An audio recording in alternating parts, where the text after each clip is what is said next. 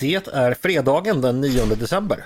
Jag heter Andreas Eriksson och du lyssnar på Ledarredaktionen, en podd från Svenska Dagbladet.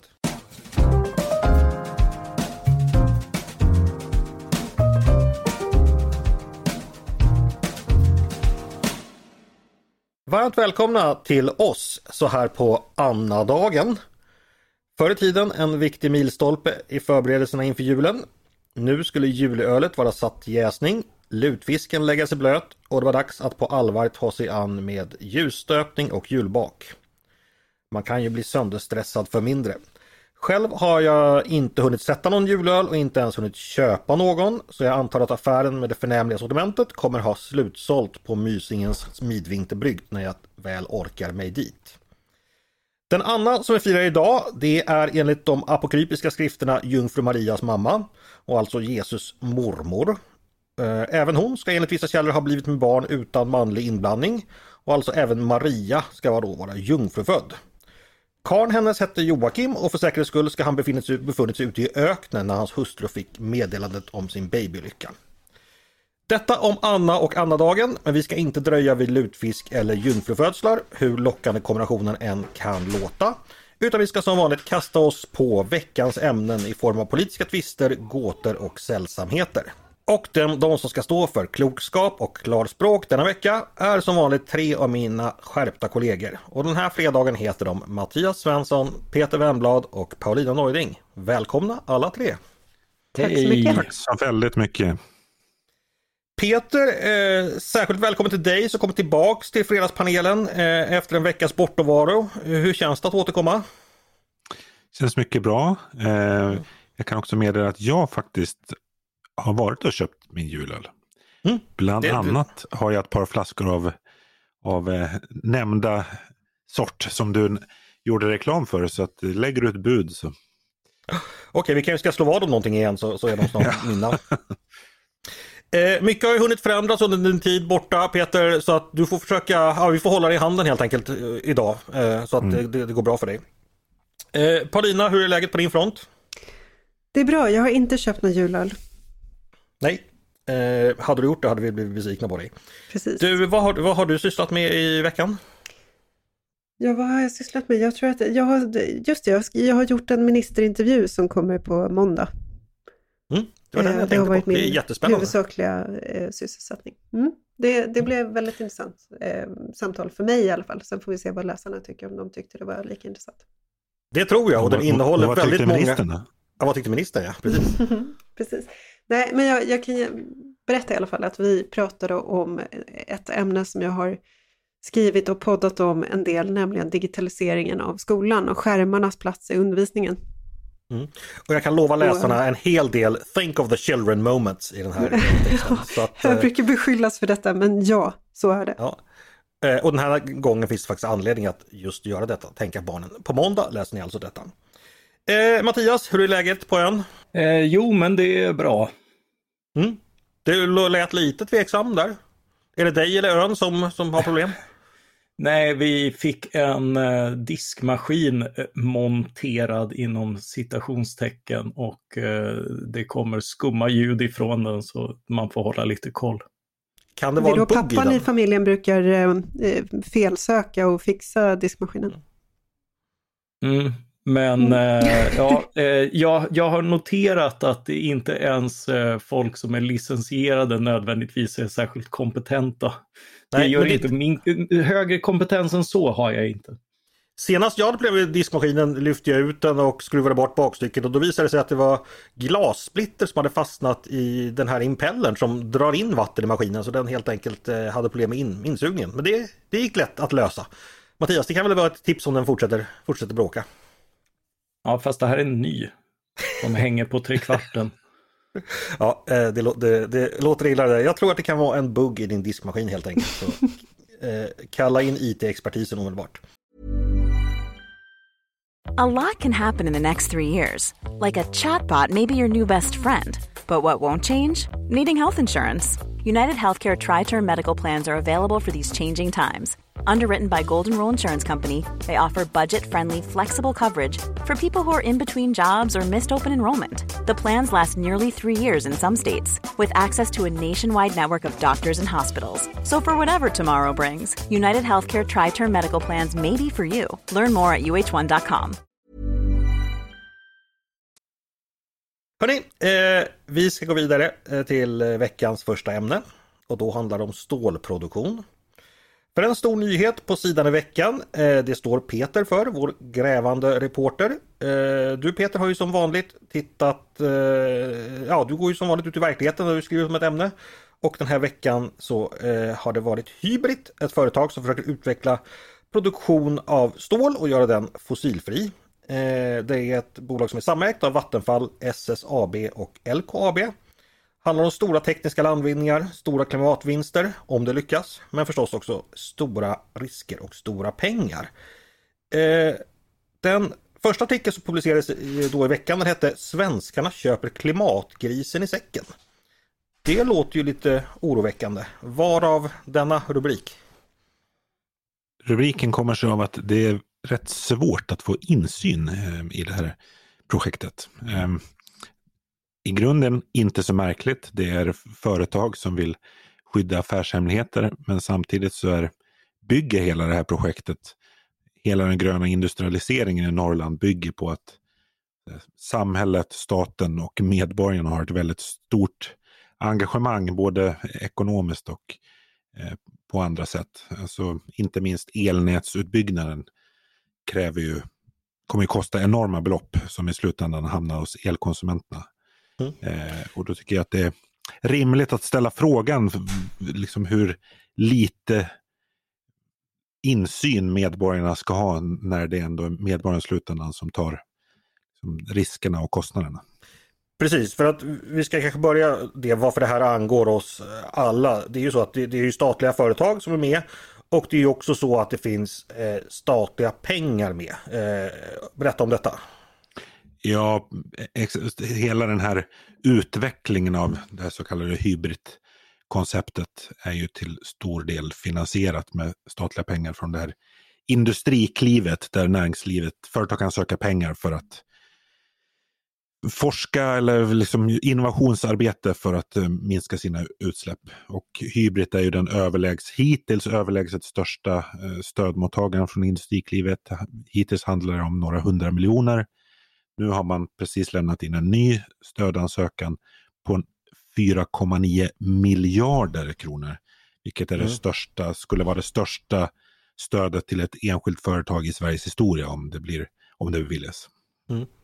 Och det är ju lite intressant för sagt eh, nästan 5 miljarder och eh, ansökan lämnades in för några veckor sedan. För det dök ju upp en diskussion här i den del av offentligheten som heter Twitter där vi ägnar eh, en del eh, av vår tid. Och så här, varför kommer den här kritiken just nu? För det var även några andra som hade eh, skrivit om det här. Att är det en samordnad kampanj för att då krossa svensk eh, fossilfri stålproduktion? Men det Ja, det föranleddes alltså av en, eh, en liten detalj som en ansökan om 5 miljarder kronor i det största industristödspaketet någonsin i svensk historia. Så. Det var väl några olika samverkande faktorer. Alltså dels att den här ansökan lämnats in, att vi har generellt att det har varit mycket diskussion under hösten om eh, realismen i svensk, den svenska klimatomställningen, den svenska klimatpolitiken. Det var en intervju med LKABs vd i, i radion förra helgen. Och, ja, så det har varit flera olika saker. Okej, men om vi går vidare då. Vad är det för insyn du tycker eh, som inte finns idag som du tycker ska finnas?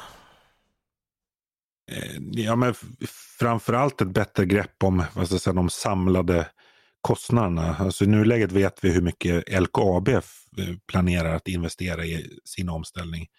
Men omställningen i sin helhet inklusive elproduktion och elnätsutbyggnad har vi väldigt dåligt hum om.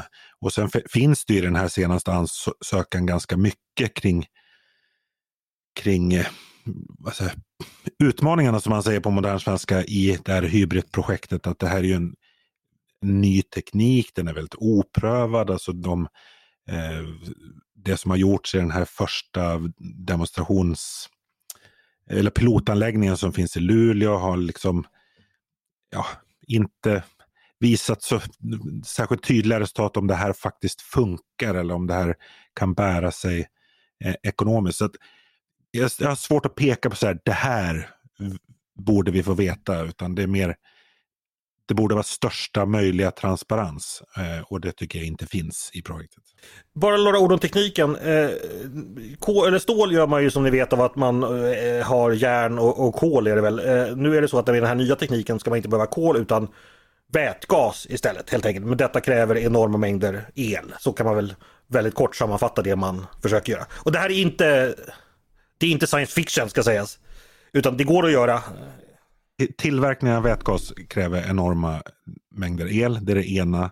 Och sen då det slutskedet, sista steget i, i alltså själva ståltillverkningen ska man då börja göra i något som heter ljusbågsugnar. Det är elektriska ugnar istället för liksom kokseldade. Mm. Precis, masugnar som man, man hade förr. Sagt, det är inte science fiction, det går att göra. Vad som är lite oklart är väl kanske den kommersiella potentialen i det här exakt eh, hur mycket pengar man kommer kunna hur mycket man kommer tjäna på det här helt enkelt. Är väl ja, vad jag det, kom, det, kom, det kommer att bli dyrare. Man skriver själv att, att den här prispremien, alltså betalningsviljan för fossilfritt stål eh, är för låg. Så att därför måste man ha det här stödet. Mm. Eh, och, och hela, mycket av idén bygger, bygger på att det måste liksom till politiska åtgärder som skyddar den här produkten. På. Det kan vara klimattullar eller um, andra saker. Mm. Men är inte det realistiskt då att det kommer vara så att om 20 år så kommer inga länder tillåta stål som är producerat med kol utan det, det här kommer vara det enda stålet som finns och det är bra om Sverige producerar det. Det, det är möjligt. Alltså, jag ser lite, lite olika möjliga scenarier framför mig. Alltså, jag tror inte att klimatomställningen, eller vi vet att klimatomställningen inte kommer innebära att liksom all, alla koldioxidutsläpp ska raderas ut. Utan vissa, vissa utsläpp kan man ju hantera genom olika kompensatoriska åtgärder. Och det kanske är så att just ståltillverkning är en så otroligt energikrävande tillverkningsprocess att det finns andra eh, utsläppsminskande åtgärder som är mer pang för pengarna. Mm. Eh, vi har ju sett lite hur, du har, hur det har kommunicerats från de här företagens sida och vad som skrivits. Eh, är det här liksom en politisk fråga om den här satsningen ska göras eller är det bara ett affärsmässigt beslut från de här företagen? Du hävdade förstnämnda, e-, eller? Ja, alltså det är väl lite min poäng att det är både och och det är svårt att säga var gränsen går. Alltså det här det är ett, på ett sätt affärsmässigt beslut från de här inblandade företagen. Men alltså, den svenska klimat... De gör det också därför att eh, alltså, bistå i verkställandet av den svenska och globala eh, klimatpolitiken. Mm. Eh, så att det är rätt otydliga gränser faktiskt. Men det här har ju då eh, framställts som en, eh, ja, ett väldigt viktigt steg i, mot de svenska klimatmålen, vilket det är också. Mm. Och så mm. kommer du som eh, en grinch här och säger att det, det kanske inte alltid är så bra. Eh, vad har du fått för reaktioner på dina första texter?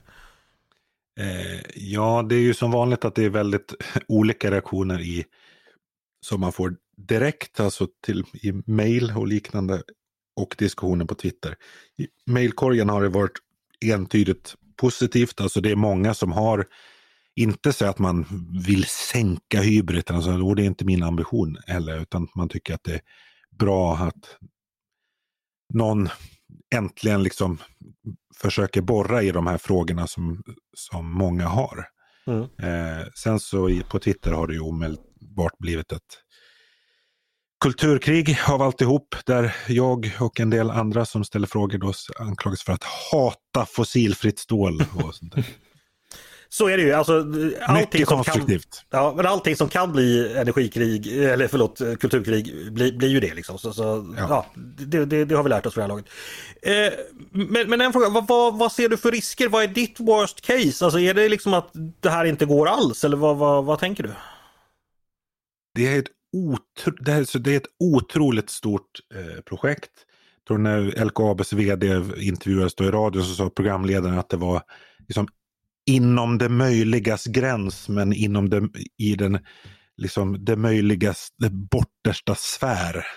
Och mm. allt måste hänga ihop. Alltså risken är, jag skulle säga den största risken är att vi gör enorma investeringar i kraftproduktion och eh, elnät för hundratals, kanske tusentals miljarder som sen liksom visar sig inte lira med, med eh, det här industriella projektet. Utan att det, det är ju, så bygger man elnät, det är liksom svårt att hitta alternativa användningsområden för det. Man får bygga en jäkla massa serverhallar eh, annars då?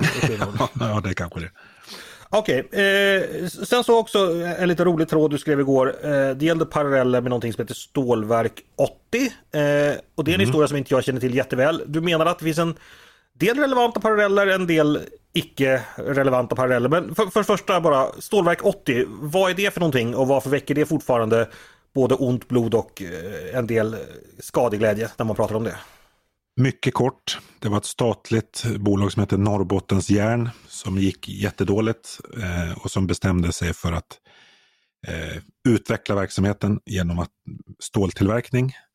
Eh, och det här pumpade staten in massa pengar i eh, och kostnaderna steg och steg eh, och till slut så, så skrotades projektet. Eh, det här har liksom blivit, Stålverk 80 har blivit som en symbol för liksom statliga misslyckanden när staten ska leka entreprenör och riskkapitalist. Okej, okay, och det gör alltså ont när man gör den, drar den parallellen? Alltså det, det är ett hårt slag? Ja, och, och det har många, lite slentrianmässigt så är det många som har liknat eh, eller jämför Hybrid med Stålverk 80. Jag tycker inte att den är helt jämförbar, inte minst därför att LKAB och SSAB är väldigt välskötta företag. Norrbottens järn var liksom konkursmässigt. Men däremot påminner debatterna om Stålverk 80 och den debatten som vi får nu eh, ganska mycket om varandra. Även då var det många som liksom hade investerat väldigt hårt i eh, det här. Det här var liksom mer än ett industriprojekt. Det var liksom ett utvecklingsprojekt för hela Norrland eh, som skulle skapa massa jobb och eh, utveckling. Och när, det då började, när tvivlarna började eh, låta sig höras så blev de då omedelbart stämplade som liksom dödgrävare och det var liksom kapitalets särintressen som försökte sänka det här projektet. Eh, som du nu? ja, ungefär så. Mm. Okej, okay, eh, vi får ju se. Historien upprepar inte sig själv men den brukar väl parafrasera sig själv ibland så vi får se hur det blir. Eh, Norrbottens eh, järnverk AB sa du nu, tänker jag på NJA-gruppen och det är ju perfekt för att spela in Mattias faktiskt. För när jag säger NJA-gruppen, vad tänker du på då? Ja, då tänker jag på Thomas Bolme och de övriga som eh, och, underhöll och eh, skrev balladen om Olsson och andra klassiker. Exakt. Eh, Olsson, han var inte rädd, han gick inte att knäcka. Eh, dig går ju inte heller att knäcka Mattias, men vad tänker du om, eh, nu har vi då, vi har diskuterat det här mycket internt på, på redaktionen och Peter har ju skrivit två av tre delar i sin, i sin serie. Eh, är Peter med sin vanliga nyhetsnäsa rätt ute igen och hittat någonting här? Ja, jag är rädd för det. Eh, vilket jag tror Peter är också. Alltså, eh, Han fruktar sin näsa. Eh, jo, men alltså det, det finns ju en enorm vilja att det här ska gå väl.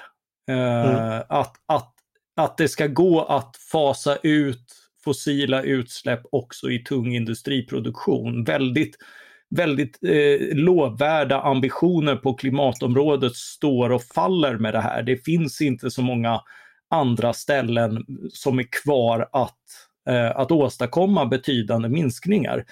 Eh, risken i varje sådant fall är, och, och, och då finns då finns det här att då, eh, då, då, kan till och med jag se argumentet för att, eh, att, att man går in precis som med, med eh, avgifter på utsläpp och liknande, att, att man går in och, och tittar efter lovvärda företag och sånt där.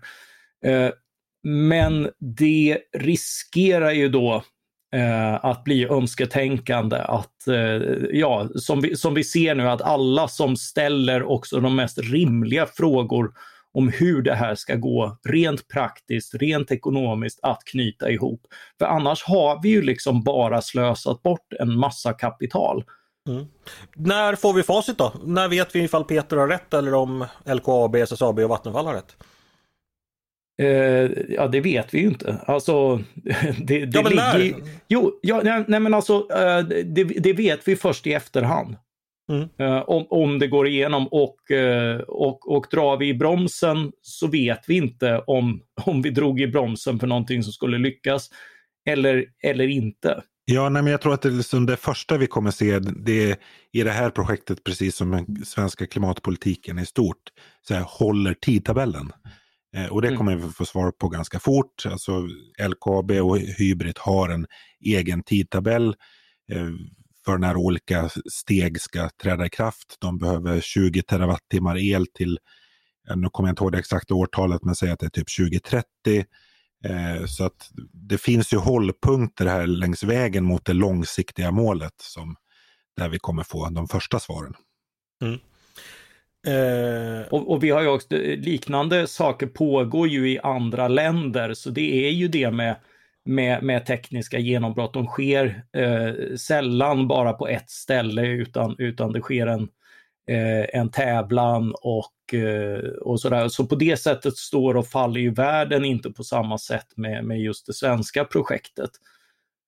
Men Peter, jag måste fråga en sak. Vi som då högerpersoner och marknadsliberaler, eh, vi vill ju att det ska vara företagen som tar ledningen. Vi vill ju att det ska vara ny teknik som, eh, och inte liksom eh, återhållsamhet och att vi nolltillväxt som ska vara vägen mm. framåt klimatomställningen.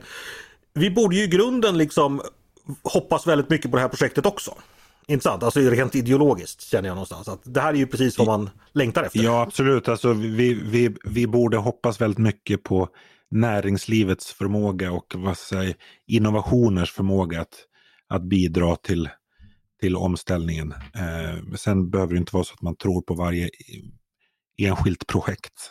Nej. Och i det här fallet är det ju då så liksom ett enda projekt som är så enormt stort och så enormt komplext och kräver sådana enorma insatser på alla plan.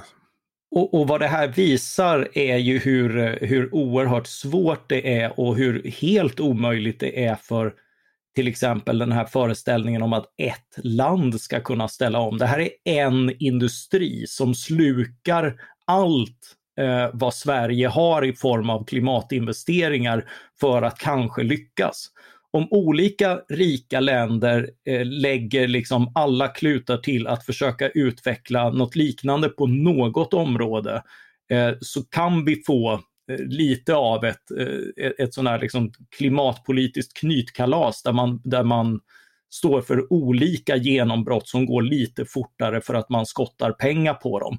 Eh, mm. Men eh, men det, det, visar ju på den totala omöjligheten att, att göra det själv och framförallt liksom att när, om det här lyckas så behöver vi verkligen en internationell marknad att sälja på. Det, det duger inte att, att göra den här enorma investeringen för att tillverka någonting som bara svenskar ska konsumera. Mm. Eh, Peter, du har en text kvar att skriva. När kommer den och vad handlar mm. den om? Eh, ja, den kommer på tisdag. Eh, ja, jag ska inte berätta för mycket vad den handlar om. Det är lite, blandat, lite blandat kompott. Men bland annat kärnkraft faktiskt. Vi ska förstås följa upp det här i, i podden också. Jag har eh, bjudit in eh, folk från, från Hybrid. Förhoppningsvis kommer de dyka upp i podden och berätta lite mer eh, så vi får höra deras perspektiv och hur de ser på saken. Det som gjorde mig lite orolig när jag så tittade lite, nu är Twitter alltid Twitter, men det är ju ändå liksom eh, skummet på, på den svenska ankdammen. Och det är ju att den här frågan som vi säger att den blir en del av kulturkriget. Och där, om jag skulle ägna en enda konsulttimme åt att vägleda Hybrid, det är så här att gå inte i den fällan att ni liksom blir omhuldade av den ena sidan och därmed hatar den andra sidan och tvärtom. Alltså, det är en farlig väg att gå. Det känns jättemysigt att bli kanske ombonad i kulturkriget men det är inte trevligt att vara där för länge. Fråga en som vet. Jaha, eh, Peter, känner vi oss nöjda med eh, Hybrid för denna gång? Ja, det tycker jag. Som sagt, man får läsa Peters reportage. Den, eh, det kom ett idag och den första kom i tisdags. Hey, I'm Ryan Reynolds. At Mint Mobile, we like to do the opposite of what Big Wireless does. They charge you a lot we charge you a little. So naturally, when they announced they'd be raising their prices due to inflation, we decided to deflate our prices due to not hating you. That's right. We're cutting the price of Mint Unlimited from $30 a month to just $15 a month. Give it a try at mintmobile.com slash switch. $45 upfront for three months plus taxes and fees. Promote for new customers for limited time. Unlimited more than 40 gigabytes per month. Slows. Full terms at mintmobile.com. Ska vi gå vidare till Paulina som har suttit här eh, helt tyst och tyst under så lång tid. Är du kvar? Ja, och nu ska det bli helt tyskt. Nu ska det bli tyskt nämligen, ja. Mm. Vi ska gå från, eh, från eh, eh kraftverk, nej vi ska gå ja, via kraftverk kommer vi till Tyskland. Kraft tänkte jag säga, men det kanske är, ja, det kanske är ganska lämpligt med tanke på, på nästa ämne. Eh, i veckan möttes vi av en nyhet eh, att tysk polis har eh, avslöjat en grupp inom den så kallade Reichsbürgerrörelsen som de har planerat en statskupp. 25 personer greps i ett stort tillslag eh, som skedde på, på över 100 platser runt om i Tyskland. Eh, vi känner då eh, kanske inte allt för mycket till, eh, vi känner inte till allt för mycket om, om planerna i detalj men de verkar vara långt framskridna. Eh, det har funnits resurser i form av pengar och en hel del vapenkunnigt folk, bland annat före detta poliser och militärer. Och, och, planen var då helt enkelt en våldsaktion mot förbundsdagen i Berlin. Eh, Paulina, vad, vad tänkte du när, du när du hörde den här nyheten? Ja, det är en väldigt otäck händelse och man har ju inspirerats, verkar som, eh, från det här stormningen av Kapitolium i USA. Mm. Och eh, det är, som du säger, vapenkunnigt folk mm. och det är inte bara militärer utan det är elitmilitärer. Och eh, det här har förgreningar till och med in i förbundsdagen i form av att en av de här personerna eh, är en domare som också har suttit i förbundsdagen för Alternativ för Tyskland, AFD. Mm, eh, så att eh, även om den här historien låter ganska, det kan liksom på ett ytligt sätt så, så kan den se lite farsartad ut med den här prinsen då, Heinrich den trettonde och att, det här är liksom, att man har konspirerat på ett jaktslott i Thüringen och, och, och liksom, mm. alltså det, det, är så bisarra detaljer men det, här, det är en väldigt allvarlig händelse. Mm. Och, eh, ja, jag skriver om detta imorgon ska sägas mm. och då använder jag uttrycket operettaktigt. Eh, ja. Men jag varnar ju också just för att just det, de här bisarra detaljerna, sig... man ska inte låta sig luras av dem. Eh, även fast mm. det ser fånigt ut med prinsar och sådär. Mm. Och, och, det är ju så att Tyskland har ju en eh, andra typer av problem med högerextremism än vad vi har i Sverige. Eh, det är klart att det, det sveper den typen av våg över världen. Eh, och där liksom Tyskland är ett särfall, eh, men, men det finns också väldigt specifikt tyska problem som har att göra med Tysklands historia och det är inte så konstigt. Mm. Eh, AFD är inte som de svenska Sverigedemokraterna utan det här har blivit en, eh, ja, en väldigt högerextrem rörelse. Som dessutom har ett starkt eh, stöd i opinionen relativt. Just det. Mm. Eh, Mattias Reichsbürger, kände du till dem tidigare? Eh, nej, det gjorde jag faktiskt inte. Eh, det är då, jag ska bara förklara för lyssnarna, vi hade en hel podd om det här i, igår där man, vi går in på, på detaljer för den som är intresserad. Men det är alltså grupper som de då anser att den tyska staten av idag är illegitim utan istället så är det så att man hyser lojalitet eh, mot tidigare tyska statsbildningen, det tyska riket.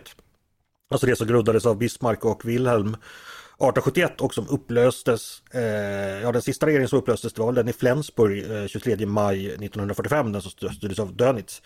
Eh, då upphörde ju helt enkelt den tyska staten och under fyra år fanns det ingen tysk stat. Sen fanns det två ett tag och numera eh, finns det en. Eh, utfärdar egna, ja, det finns en del av de medlemmarna som tror att, eller anser att den här staten fortfarande existerar så man skriver ut egna pass åt varandra. Liksom, återigen det här farsartade och lätt bisarra men, men mm den har då vad jag har förstått nu, inte minst under pandemitiden, har vunnit nya anhängare genom att man har eh, ja, som missnöjesrörelser ibland tenderar att göra, man drar till sig i missnöjestider så så, så drar man till sig folk helt enkelt. Eh, Precis, det, var en det, det, var en väldigt bra poäng som eh, din gäst igår i podden, Erik Thyselius, som är på Access, som tidigare har varit på Svenskans ledarsida. han gjorde en väldigt god poäng där med pandemin och att Tyskland har ju haft en helt annan pandemihantering än Sverige och det verkar ha eh, funnits en sån radikaliserande effekt av den hanteringen. Överhuvudtaget mm. så borde man, ska man läsa Erik Duselius om, om Tyskland i Access. Han skriver väldigt bra och intressant. Mm. Mattias, det finns ju också vid sidan av Reichsbürger finns det en eh, parallell grupp som heter då Selbstverwalter eh, som Erik då beskrev som lite åt det libertarianska hållet helt enkelt. Att man då, eh, ja, Selbstverwalter är helt enkelt vad det låter som. Att man sköter sig själv och att man liksom helt enkelt ska ha, ja det är lite jo, up, up your alley. Ja, enkelt. jo, nej men alltså, och, och det här att man inte betalar skatt och sånt där, det tycker jag, eh, liksom, det låter ju rätt, rätt sympatiskt. Eh, och, och att man är skeptisk till statsmakten generellt. Det finns ju beröringspunkter inom alla ideologier och det har vi ju sett. Eh, människor har radikaliserats bland libertarianer, mm. eh, bland, eh, ja, det finns i alla grupper men det betyder ju att alla också har lite av sitt renhållningsarbete att göra. Att, eh, att, att liksom alla har sett den här radikaliseringstendensen och den tar sig ganska brokiga uttryck men tenderar när det kommer till kritan att, att se påfallande likartat ut över, över hela världen. Vi har sett nu, det är både i USA och Tyskland som man då ger sig på parlamentet. Man är emot parlamentarismen. Man ser eh, lagstyre och rättigheter som en orättfärdig begränsning av, av den sanna folkviljan. Vi har också ett, eh, ett, ett stort, förskräckande stort antal mord på politiker som retat de här högerextrema på olika sätt, varit migrationsvänliga eller något annat som har eh, hbtq-vänliga eller annat som har retat dem från, från Polen, Tyskland. Vi, vi har en liknande i Sverige med, med mordet i Almedalen. Eh, det, det, är ett, eh, det är ett besvärande mönster som även om det är brokigt mm. tenderar att ta sig likartade och våldsamma uttryck. Precis, det har ju framförts kritik mot tyska myndigheter att de inte att de eh, har en blind fläck när det kommer till högerextremism och och, och tack och lov nu så visar ju det här tillslaget att i det här fallet så har man ju varit vaksam och man har upptäckt det här i tid eh, mm. och agerat. Det är författningsschutz och andra myndigheter. Det som är fascinerande med den här moderna då missnöjesrörelsen, eller moderna konspiracistiska rörelsen, det är ju att de sammanfogar element från så olika och för oss kanske disparata håll. Att det kan vara människor liksom som ursprungligen, det kan ju vara allting från elallergiker till att man är, att man är skeptisk mot liksom den moderna medicinska industrin och mm. kommer då via vaccinmotstånd in och det kan vara då Ja, alltså grupper som man hittills kanske inte har förknippat med högerextremism. Jag vet att Henrik Sundbom, vår tidigare medarbetare på, på, på ledarsidan, skrev faktiskt en artikel om just yogamorsor som då kommer och går sida vid sida med nynazister som dras in i någon sorts allmänt konspirativ världsbild där man ifrågasätter allt, alltså mm. den ekonomiska mm. ordningen, vetenskapen, Precis. staten. Och jag, och jag menar, det, det, så, så blir det i oroliga tider när det är polariserat, när det sker eh, flera kriser slag i slag. Alltså vi hade pandemin och vi krig, inflation, ökade levnadskostnader, elkris. Alltså, farliga tider skapar eh, farligare politiska eh, rörelser. Är det så enkelt Peter att det är oroliga Nej, det är inte tider så, som skapar... Det är inte så enkelt, men, men det finns en, det driver, driver på den här typen av rörelser. Tror du också det Peter? Gud, nu, nu avslöjar mig här. Jag sitter och har precis fått ut massa mailtrafik från Energimyndigheten som jag sitter och läser Jaha, det är därför du... jag, letar, jag letar sköta samtalet här. ja, okay. ja, men det, det förstår jag, alltså, det, det, det är det här med komparativa fördelar. Vi diskuterar Reichsbürger och du läser mail från Energimyndigheten. Det, det tycker jag är en sund arbetsdelning. Ja, då frågar vi Mattias istället. Eh, farliga tider skapar eh, allt farligare rörelser. Finns det en sån mekanism? Eh, ja, det finns det ju. Eh, jag tycker den är väl beskriven i en bok jag skriver om i helgen, Jonathan Lundbergs Från världskrig till nätkrig. Han beskriver väldigt bra på ett sätt som gör att också den som inte är insatt kan, kan följa eh, hur radikalisering gått till och just att det handlar om alltså möten mellan väldigt disparata grupper. Det är, det är frihetliga libertarianer som radikaliseras ihop med, med nynazister och man hinner, hinner liksom, man hittar gemensamma fiender. Eh, mm. Och, uh, och i den här polariseringen så blir det enkla förklaringar, gemensamma fiender och liknande, då byggs de här eh, koalitionerna åt. Så just när, när, när man förenas mot någonting och är ett väldigt starkt hat mot någonting så ökar ju då både, både enigheten bland rätt disparata grupper men också risken för att det tar sig våldsamma uttryck. Men jag måste ändå fråga dig Mattias när jag ändå har dig på tråden på det här ämnet. Få känner ju till eh, svenska libertarianska eh, rörelser bättre än du. Hur kommer det sig att det i USA har blivit så knepigt med libertarianer att de har eh, liksom landat hos Trump eller extremism eller Alltså ut i än värre det, det, finns, det, finns, det finns samma tendenser här. Alltså ja. jag, jag, har, jag har personligen bekanta som har liksom snöat in helt på alltså de mest knäppa teorier om just det här att det det är judar som styr världen och, och, man ska vägra vaccin och Putin är bra och verkligen liksom allt det där. Eh, och jag tror att det är en mix av, av eh, Eh, alltså dels ganska, inte sällan ganska sorgliga personliga, en känsla av att, att, att livet blev inte som man tänkt sig ihop med ett, eh, ett, ett missnöje med med eh, politik och, och man märker att eh, det här, man kan, man kan enas kring det här. Människor söker sig ut för att de kanske miss, de misstror medier och det kan man göra av, av goda skäl och man kan söka förklaringar på varför funkar inte samhället som jag tycker att det borde funka, vilket också är en rimlig. Och så landar man i, i ett kaninhål av bizarra förklaringar som då knyter människor samman i det här utanförskapet. Mm, men alltså att vaccinet dyker upp där, det tycker mm. jag är, är liksom verkligen inte någon överraskning. Alltså, nu får en pandemi, det finns liksom oklarheter kring huruvida det här kommer från en nation som är fientligt inställd, en diktatur.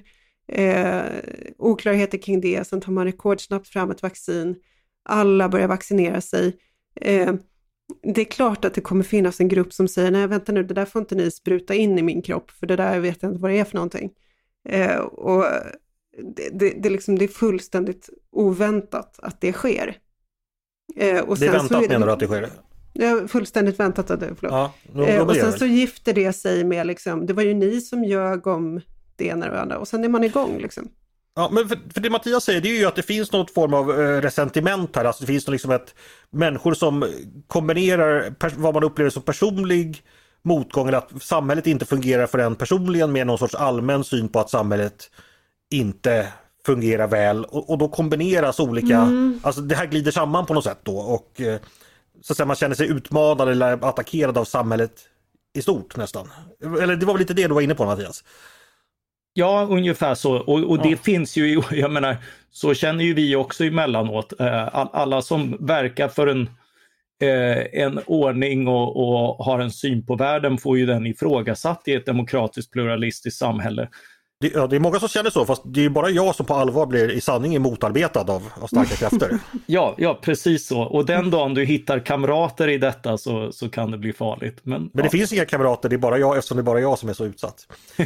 eh, ja, intressant hörni. Eh, vi får säkert veta mer om det här, eh, Reichsbyrörelsen eh, och det här kuppförsöket. Obehagligt var det i alla fall. Jag skriver lite kortis om det här imorgon. Jag, jag, jag kan faktiskt skriva också, inte, inte bara babbla strunt. Men vi ska gå vidare eh, så länge och eh, då ska jag vända mig till dig Mattias, för du har ju gjort intressanta saker i veckan också. Du träffar ju Svetlana Tichanovskaja, eh, belarusisk oppositionsledare som besökte Stockholm. Eh, hur var hon? Eh, ja, jag har ju mest lyssnat på henne på eh, dels måndagsmötet på Norrmalmstorg men också hos, eh, eh hos tankesmedjan Frivärd Ja, du tog en selfie med henne också såg jag. Ja, ja det gjorde jag faktiskt. Eh, och det kan, det kan tyckas, eh, det är förstås ytligt, men, men det är på grund av att eh, en, en djup känd beundran för, hon har ju då hon var ju presidentkandidaten som ställde upp förra året mot Lukasjenko sedan hennes man var en av de som fängslats eftersom han, han för att vara säker på valvinst såg till att fängsla sina eh, meningsmotståndare. Eh, han, han har sedermera dömts till, till 18 års fängelse för, för att ha kandiderat mot, eh, mot eh, sittande president. Så går det till i, i diktaturen. och hon utmanade och allt talar ju för att hon faktiskt vann den där omröstningen, vilket sedermera ledde till protester men också till väldigt dramatiska förföljelser av belarusier. Eh, och eh, eh, det här, det här, hon, hon har lyckats gå i exil då i Vilnius och det är på så vis hon kan komma på besök emellanåt. Hon har ju varit i Stockholm tidigare, då var hon faktiskt gäst i podden också eh, och den spelades in, det var någon gång i, i våras. Eh, om ni söker på Svetlana Tisanorskaja och eh, ledarredaktionen så hittar ni det. Eh, vad hade hon mer för budskap Mattias? Hon hade ett antal goda poänger om att eh, de, nu, nu står verkligen demokrati mot diktatur på, på flera sätt i Europa. I och med kriget i Ukraina så ställs det här på sin spets. Och hon berättade att många av de här eh, Eh, väldigt hänsynsfulla demonstranterna i Vitryssland som plockade upp skräp efter sig och tog av sig om fötterna innan de klev upp på bänkar och, och annat som var som, som har framställts som, och hon var väldigt noga med att påpeka det när vi bytte ett par ord, att det här var inte för, för att de är, är mesar utan väldigt många av dem har nu åkt ner till Ukraina för att, att slåss mot Putin och eh, för Eh, länders rätt till självbestämmande. De ser det som samma kamp. Eh, och, och det är ju en illustration av, av eh, vad, vad, vad som står på spel. Att, att här står ju länders möjlighet till självbestämmande, till demokrati, till eh, grundläggande mänskliga fri och rättigheter eh, mot eh, den auktoritära utveckling som representeras i sin extrem av, av Putin och andra strongmen som, eh, som gör anspråk på att, eh, att styra, styra hela samhällsutvecklingen och också andra länders. Mm. Belarus har ju kanske kommit lite vid sidan av i nyhetsflödet nu med tanke på det som har hänt i Ukraina. Men, men vad händer egentligen där? Vi vet ju protesterna som följde på presidentvalet 2020 hur, hur nedslagen är oppositionen? Hur tillbakapressad är den? Eh, hur ser situationen den, ut? Det, det, är ju svårt med offentliga protester därför att eh, det, de, regimen har gått extremt hårt åt alla som gjort försök att organisera dem. Det är, det är tortyr, det är mångåriga fängelser, det är Våldtäkter i fängelse. Det, det är ja, verkligen en fruktansvärd Ja, ja det, det, är en regim helt utan, utan skam i kroppen, en, en, en riktig gammal Sovjetstat. Eh, och, och det här har blivit värre i och med att eh, Lukasjenko också mer eller mindre han, han hålls ju under armarna av Putin och har ju därför eh, fått gå med på eftergifter när Putin gett sig på att invadera i Ukraina. Det finns, det finns indikationer på att eh, han, han inser att det här är så pass impopulärt att det, det skapar större explosivitet i landet. Eh, och, och, människor har ju då eh, till och med när, när trupper och materiel eh, fraktades genom eh, genom Belarus, vilket, eh, vilket ju hände och, och Tichanovskaja var väldigt noga med, med att påpeka att det, det är inte Belarus som stödjer eh, Putin och invasionen utan det är regimen. Och det blev tydligt genom att väldigt många järnvägstransporter har saboterats och de som har gripits för det riskerar nu dödsstraff. Fy fan.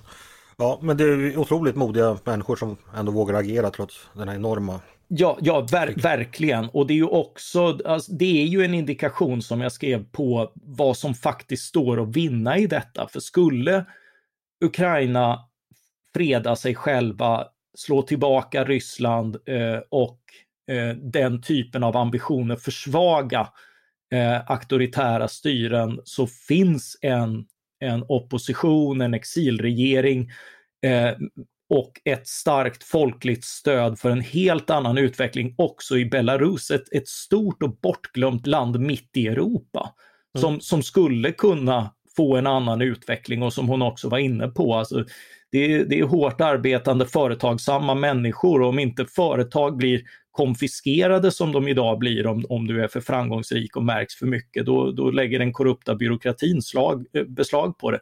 Om, om, eh, om det inte händer utan Belarus också blir ett normalt land där människor kan kan resa, studera, lära sig i väst hur demokratier funkar och företag kan utvecklas, då kan de också ganska snabbt bli, bli en tillgång eh, för Europa.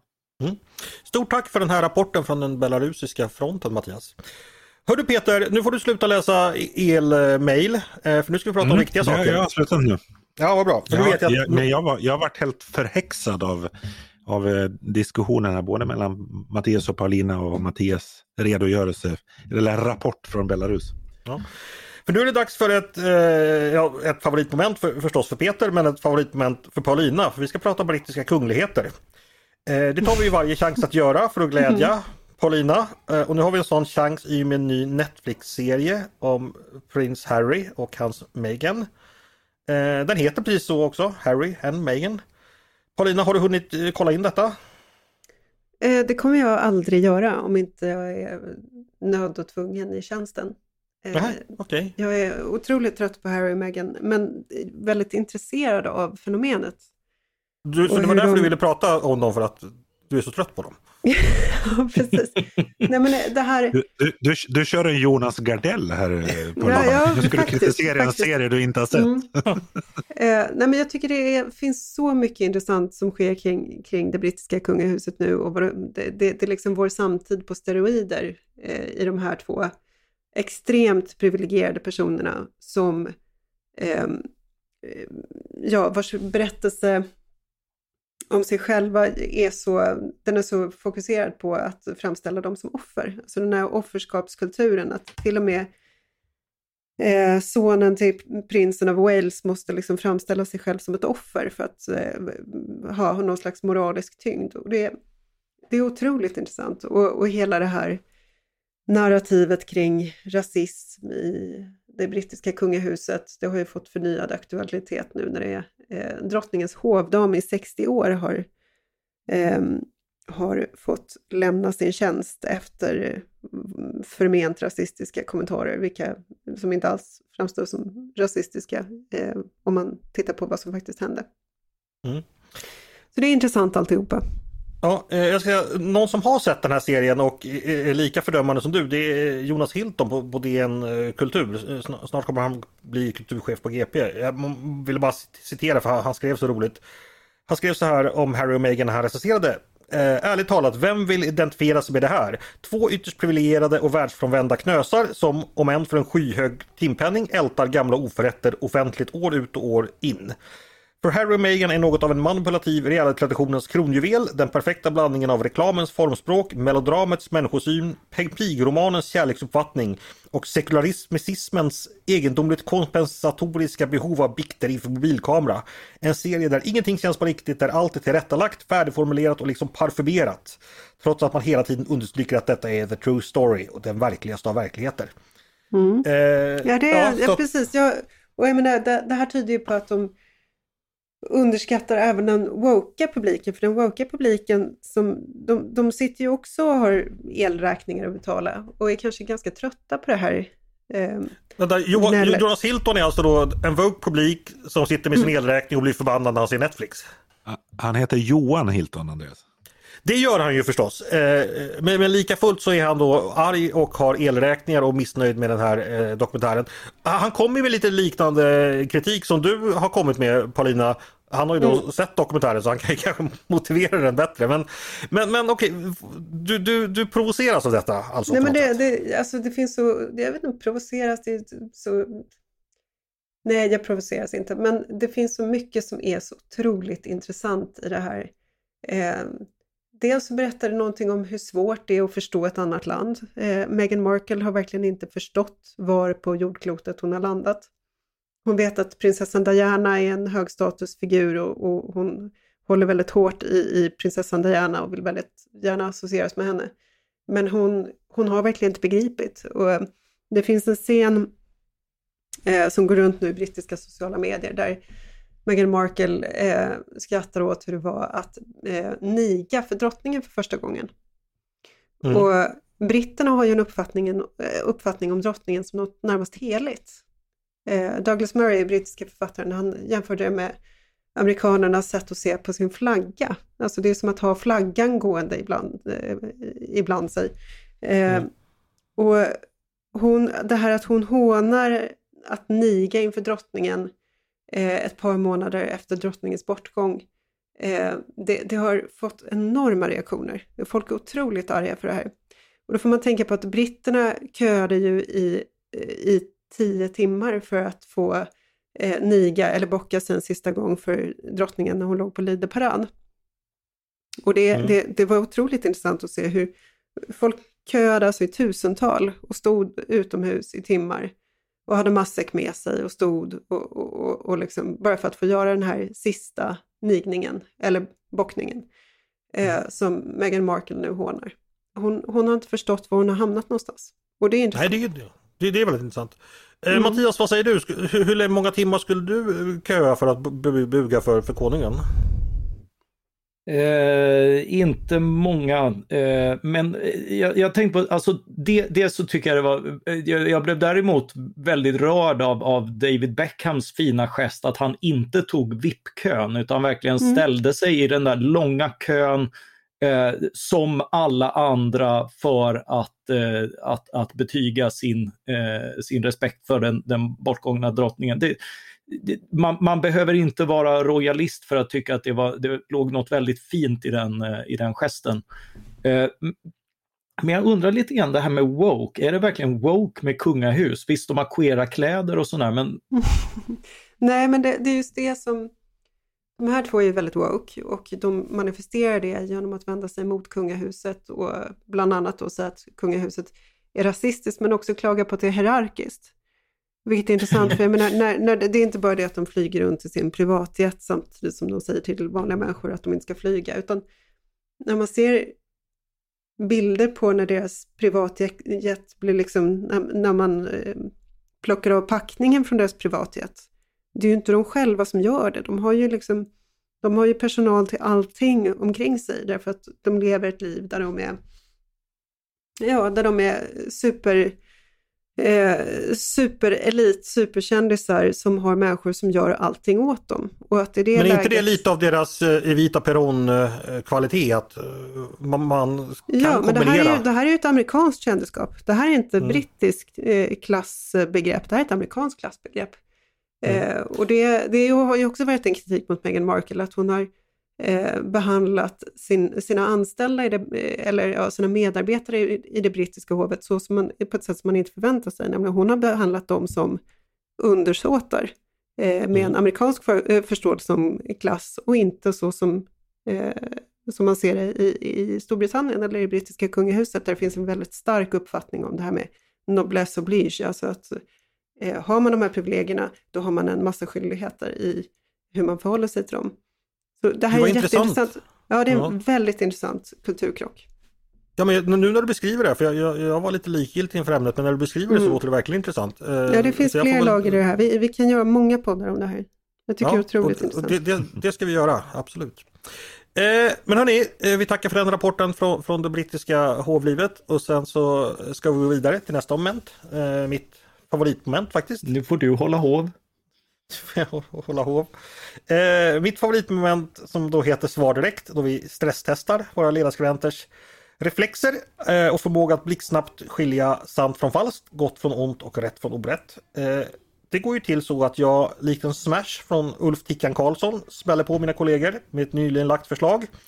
Och de får genast försöka fånga upp den med en ballongplock alla Erik Lind, skärskåda och uttala sin dom eh, över förslaget. Och det gör man genom att ge en kort och binärt svar, ja eller nej, för eller emot. Snabbt ska det gå och man ska ge svar direkt. Eh, ska vi börja tycker ni? Mm. Mm. Då säger jag så här att staten bör skänka ett ISK-konto med 50 000 kronor till alla svenska ungdomar som tar studenten.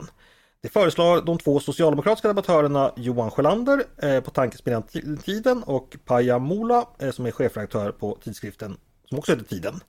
Eh, detta för att uppmuntra sparande och ge alla människor en rättvis start på vuxenlivet. Eh, för att kunna finansiera detta ska man ta ut en skatt på 1% på den procenten som har det högsta innehavet på sina ISK-konton. Vad tycker vi om detta förslag? Är vi för eller emot? Jag vill ha svar direkt. Mot. Mot. Varför är vi emot Mattias? Du sa först.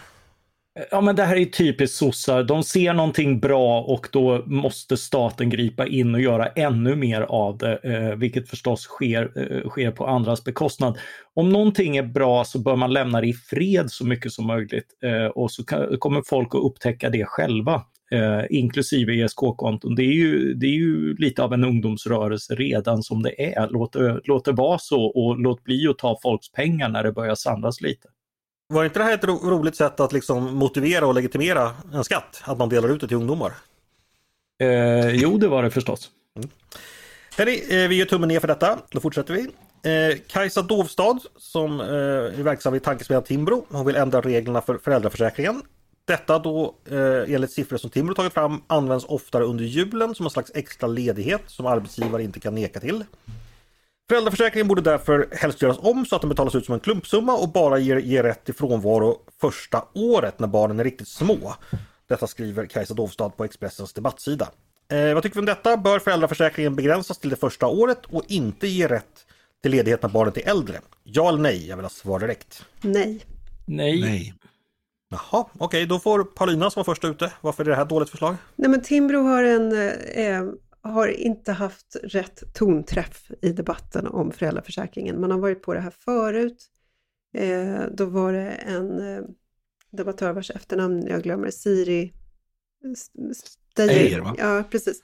Eh, som skrev en ganska eh, en text med ja, men dålig tonträff om att eh, föräldrar var lata och, och, och, när de väl orkade resa sig ur fåtöljen, då var det någon, någon sån där ordvändning som var väldigt tråkig. Eh, det här är ju en väldigt populär försäkring och det är en mm. god sak att föräldrar kan vara med sina barn så länge som de kan vara i Sverige. Eh, eh, svenska föräldrar är ändå alldeles för snabba att lämna in på dagis. Eh, okay. Låt det vara. Mm. Men Peter, vill du lägga till eh, Kajsa, Kajsa Dovstad är en cool debattör som inte väjer för eh, impopulära frågor. Det tycker jag är coolt.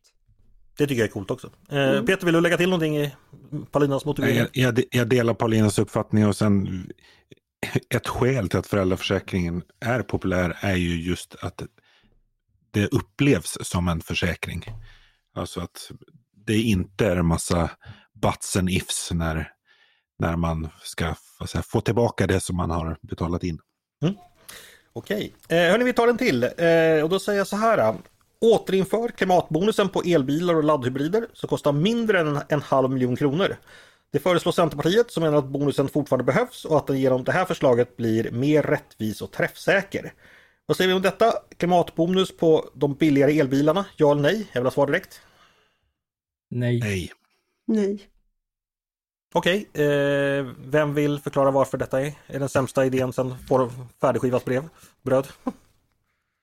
Så det korta svaret är väl att eh, erfarenheten är att klimatbonusen bara blir ett tillskott för de som i alla fall skulle ha köpt en elbil. Mm. Eller i alla fall har råd att köpa en elbil. Dessutom, om, om bilarna är billiga så känns det ju också lite redundant. Det är förstås relativt sett, men, men, eh, men eh, om, om poängen är att få, poängen är ju att utveckla tekniken så att bilarna kommer ner i pris. Har de redan kommit ner i pris så är ju premiefunktionen uppfylld om det inte ska vara en, en medelklasssubvention. Okej. Okay. Hörrni, ni var väldigt överens nu. Eh, jag måste säga att det, det, börjar bli lite svårt att hitta förslag för att jag går igenom alla, jag har sagt det tidigare, jag går igenom alla debattsidor och ofta ser debattartiklar av typen eh, vi måste prata mer om eller vi måste uppmärksamma någonting eller göra mer du får, generellt. Du får väl ställa sådana frågor. Måste vi prata mer om? ja, nej, men alltså, lyfta frågan. Ja, men lyft, alltså, det, det, är så mjäkigt ofta. Det är sällan man hittar verkligen skarpa förslag och jag läser verkligen alla debattartiklar som publiceras i liksom men du, du, måste läsa, du måste läsa Svenska Dagbladets ledarsida, Andreas. Ja, men de förslagen, ja i och för sig, vi är ju oense om dem. Så de ja, det vore ju intressant. Eh, hörni, eh, vi får gå vidare från detta. För nu har det blivit dags för mitt favoritmoment faktiskt. Det som vi kallar Är du smartare än ledarskribent? Eh, ni känner till det här väl. Det är ju när jag testar ledarsidans skribenter på några triviafrågor som anknyter till dagens diskussion.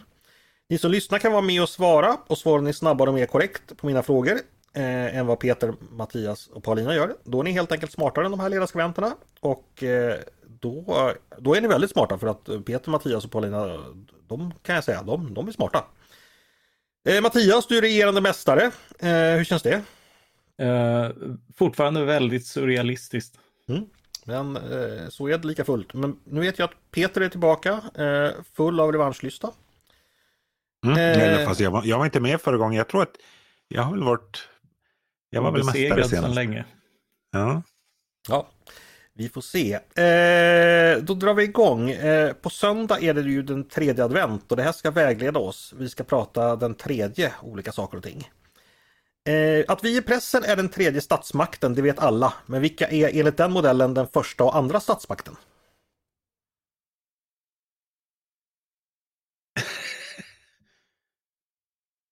Mattias, Ja, Mattias, vad tror du?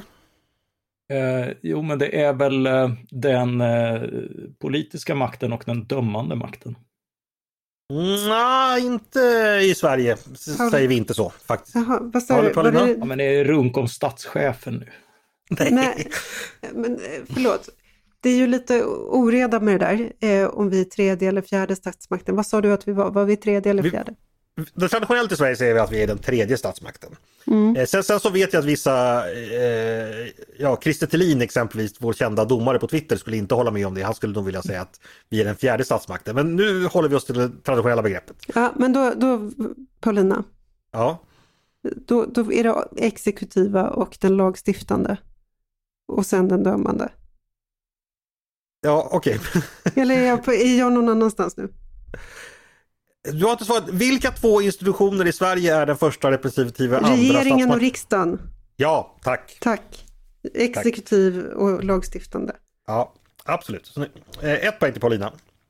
Hörni, vi fortsätter på, på temat tredje. Eh, att tredje riket är ett av namnen på eh, Nazityskland, eh, det vet vi alla. Men vilket var det första riket enligt den här modellen? Eh, Paulina, Ja, tysk-romerska riket. helt rätt. Sen så såg jag när jag var inne på Wikipedia att det finns en alternativ förklaringsmodell för det här att eh, Hitler hade fått det här tydligen från eh, en Ibsen-pjäs. Men, men ja, traditionellt då så talar man då om det första riket då som det tysk-romerska och sen det andra som, eh, ja, det vi pratade om tidigare idag, eh, Wilhelms och Mm. Bismarcks rike. Och sen det tredje. Men, men faktum var faktiskt att, jag läste också på Wikipedia att uttrycket faktiskt förbjöds under andra världskriget. Att då ville nazisterna inte alls skylta med det här utan då pratar man bara om det, det stortyska riket. Men Helt rätt, två poäng till Paulina och noll till övriga. Eh, tredje uppgiften för akademin talar man ibland om. Vad innebär den? Paulina, Mattias. Peter. Paulina var snabbast. eh, att informera eh, allmänheten. Precis, att kommunicera med omgivande samhället och dela med sig av sina kunskaper. Den kan jag säga, den hänvisar jag ofta till när jag försöker få akademiker att vara med i podden. Att tredje uppgiften, hörni. Eh, och då, då, då, då vill de gärna vara med. Eh, ja, tre poäng Paulina, det går riktigt bra det här. Mattias och Peter, är, är ni vakna? Oh, Ja, jag, tyckte var, att jag, ju svarade, svarade först, men Ja, det tyckte jag med. Ja, ni vet, det, det är vad jag hör först som räknas. Hörni, eh, Den tredje mannen, film från 1949 eh, där det spelas Citra i Wien, Orson Welles i huvudrollen. Vad heter den brittiska mycket kända författaren som skrev manus till den?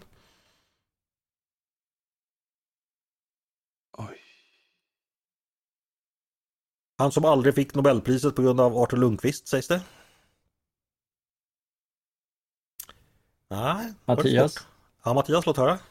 var det Orwell? Nej, det var det inte. Annan engelsman som dog eh, betydligt senare, 1991 tror jag. Eh, bland annat författare till Vår man i Havanna, Graham Greene. Eh, vi fortsätter. Eh, den tredje, Gustav den tredje, känd svensk kung, mördad 1792 av eh, en viss Ankarström. Som självfallet dömdes till döden. Eh, han fick slita spö i tre dagar i Stockholm på olika torg och halshöggs sedan offentligt. Var ägde den avrättningen rum? För övrigt platsen för den sista offentliga avrättningen i Sverige, eh, 1862 också. Var låg helt enkelt avrättningsplatsen i Stockholm? Peter, nu chansar jag här. Ja, låt höra. Är det Brunkebergstorg? Nej, där kan säkert folk ha avrättats tidigare men eh, det var inte där Ankarström avrättades. Men har, förlåt, nu får jag eh, déjà vu här. Har inte du pratat om det här tusen gånger? Även på neotiden? Har inte jag sagt det här förut? Ja, det är har- vi möjligt. har- pratat om allt då, förut. Paulina i så fall då? Ja. Är det inte Långholmen? Nej, det var ju den sista avrättningen i Sverige generellt som vi hade uppe eh, en annan gång. Eh, men Jaha, han vad- hette ju Anders Ander. Ah, Det okay, här var den sista offentliga avrättningen vi pratar om nu. Sista väldigt offentliga, tydlig, okej väldigt in- det är en annan sak. Okej, nu förstår jag. Jag är tydligen väldigt inne på avrättningar märker jag. Det är något specialintresse. Eh, Vadå, Djursholm? Nej, eh, svaret är i Hammarbyhöjden i Stockholm. Mhm. Eh, och det sägs ju att när Hammarbyhöjden byggdes på 1930-talet så hittar man eh, väldigt mycket eh, skelettdelar och ben där och det skottar man snabbt igen för att inte ge stadsdelen dåligt Just rykte. det, men det är precis, det finns något där och det är någon kolera kyrkogård också. Ja, vi, du har Ja. säkert koll på alltihopa. Mm. Precis, den finns lite närmare Gullmarsplan. Eh, men det finns idag, Gallbacken är ännu idag inte bebyggd så den kan man gå och titta på. Det finns en liten minnesplatta där också. Så man kan man gå dit en mörk natt och eh, lyssna på eventuella onda andar. Där blev det ingen poäng. Så fortfarande leder eh, Paulina på tre poäng och övriga har noll. Visst är det så? Yes. En tredje kandidat förekommer i amerikansk politik ibland, eh, trots att det är ett tvåpartisystem. 1968 var senaste gången en sån kandidat vann elektorsröster efter att ha vunnit fem stater i södern genom sin linje att hålla fast vid rassegregationen. Vad hette den kandidaten? Mattias, Ja, det är väl George Wallace? visst är det det. Ett poäng. Snyggt. Eh, han blev väl skjuten också i, i samband med det, eller strax efteråt. också. Eh, ja, det var ju rätt många som blev det vid den Ja. tiden. Men Men han överlevde och levde en, en, en bit till, till efteråt. ja, Ett poäng till dig. det är han och Eh, Reagan. Eh, tredje, då tänker jag förstås på 3D. Eh, vad hette det jullovsprogram som gick 1983 som bland annat innehöll tävlingar där man skulle ha Peter. 3D. Mattias! Peter var först. Peter var först. TV-piraterna. Ja, snyggt! Uh, uh, uh. Minns ni det? Åh ja. Ja. Åh, nu kör vi ut en bräda genom tv-rutan. Ett poäng vardera till, till Peter och Mattias och tre poäng till Paulina. Eh, tredje, tredje åldern utspelar sig i Tolkiens verk eh, Sagan om ringen i. Men numera har vi en ny översättning. Vad heter Sagan om ringen? Alltså den första delen i trilogin om Ringarnas herre. Numera är den nya översättningen.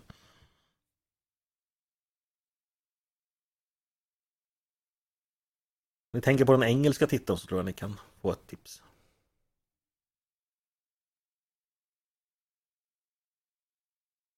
Ingen som vågar chansa? Nej. Det är tomt nu. Svaret är eh, Ringens brödraskap, The Fellowship of the Ring. Mm. Tredje korståget tillhör det mest kända, eh, det som förkunnades och drog ut efter att de kristna förlorat Jerusalem 1187. Vad hette den berömda kurdiska fältherre och sultan som stod för erövringen av Jerusalem och var Rikard Lejonhjärtas huvudmotståndare i detta korståg? Paulina, Paulina, får höra. Saladin. Visst hette han det, Saladin. Fyra poäng, du har... Ja, det där är sånt som det är så pinsamt om man säger någonting helt galet. Ja, men det Men gjorde nu du blev inte. det inte så. Nej. Mm. Hörni, nu har vi kommit så långt in i programmet att barn och kristdemokrater har somnat. Eh, då tänker jag på det amerikanska slanguttrycket tredje basen, third base. Eh, vad menas med det? Mattias? Mattias? Eh, ja, men det är väl helt enkelt eh, att man kommit innanför kläderna. Ja, du får nog vara lite mer specifik än så. Petting. Petting, ja det är precis kont- kontakt med eh, könsdelarna eh, enligt då slangopedia helt enkelt. Och en homerun, vad är då det Mattias? Ja, då är man väl hela vägen inne, va? Ja, precis. Eh, då har du eh, två poäng, Peter ett poäng och eh, Paulina har fyra poäng. Så vi behöver ingen utslagsfråga. Grattis Paulina! Ja, tack. Mm, hur känns Snyggt, det? mycket välförtjänt. Nej, nej, men det känns jättebra. Och välförtjänt. Visst kunde du där med third base också men ville inte svara med tanke på att du redan hade vunnit och inte ville genera någon. Jag såg hur generad Mattias ser ut här i sitt fönster så att jag lät det vara så. Hörni, det var allt jag hade att erbjuda Ja, idag. Jag Eh, är, vill inte ni, låta bli att fingra. är ni nöjda med, med, med frågor och ämnen och, eh, och allt sånt? Oh ja. Vad bra. Ja, det är...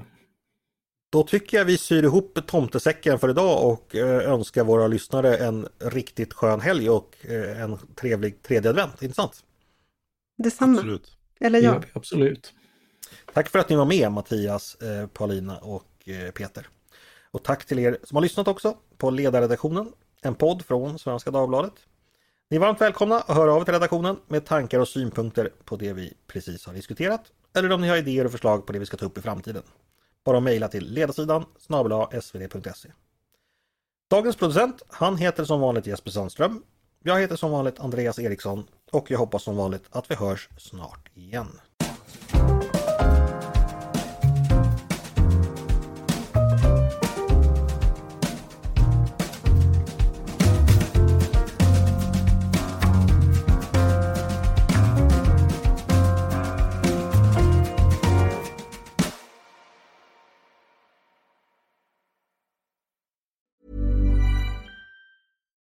Botox Cosmetic, out of botulinum toxin A, FDA approved for over 20 years. So, talk to your specialist to see if Botox Cosmetic is right for you. For full prescribing information, including boxed warning, visit BotoxCosmetic.com or call 877-351-0300. Remember to ask for Botox Cosmetic by name. To see for yourself and learn more, visit BotoxCosmetic.com. That's BotoxCosmetic.com.